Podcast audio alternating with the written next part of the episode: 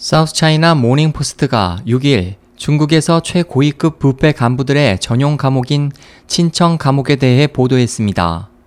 1990년대부터 마오쩌둥의 부인 장칭, 류샤오치 전 주석의 부인 왕광메이, 보시라이의 부친 보이보와 보시라이 전 충칭시 서기 등 고위 부패 관리들이 수감돼 온 이 감옥에는 최근 중국 공산당 상무위원 출신 중 최초로 무기징역을 선고받은 저우융캉도 복역 중에 있습니다.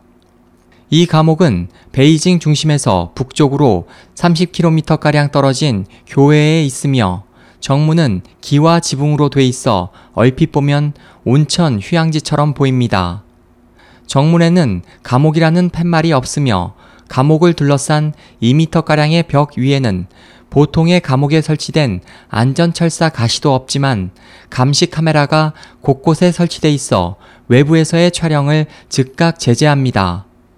40년 이상 근무해온 이 감옥의 관리인 허텐쿠이 씨는 수감자들은 그들의 지위에 따라 다른 대우를 받는다며 그들 대부분은 전직 고위층이기 때문에 영양가 있는 식사가 제공되며 고위층인 경우 베이징 5성급 호텔 요리사가 만든 샥스핀도 먹을 수 있다.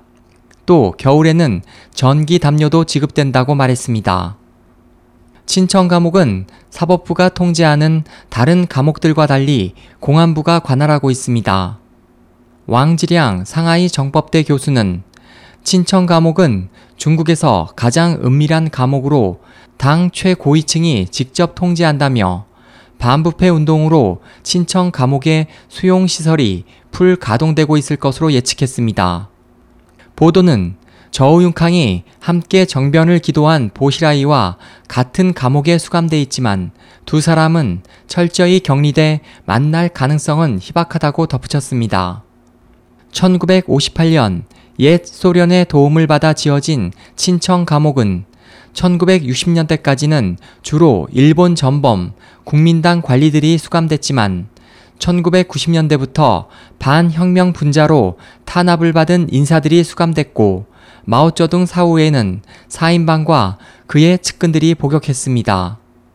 미국인으로서 처음 중국 공산당에 가입했다가 간첩죄로 체포돼 1968년부터 1977년까지 이 감옥에 수감됐던 시드니 리텐버그 씨는 부패 관료들은 감옥에서 나름대로 호화로운 생활을 했지만 그들은 매우 높은 권력을 가지고 있었기 때문에 그곳에서의 생활을 매우 절망스러워 했다고 말했습니다.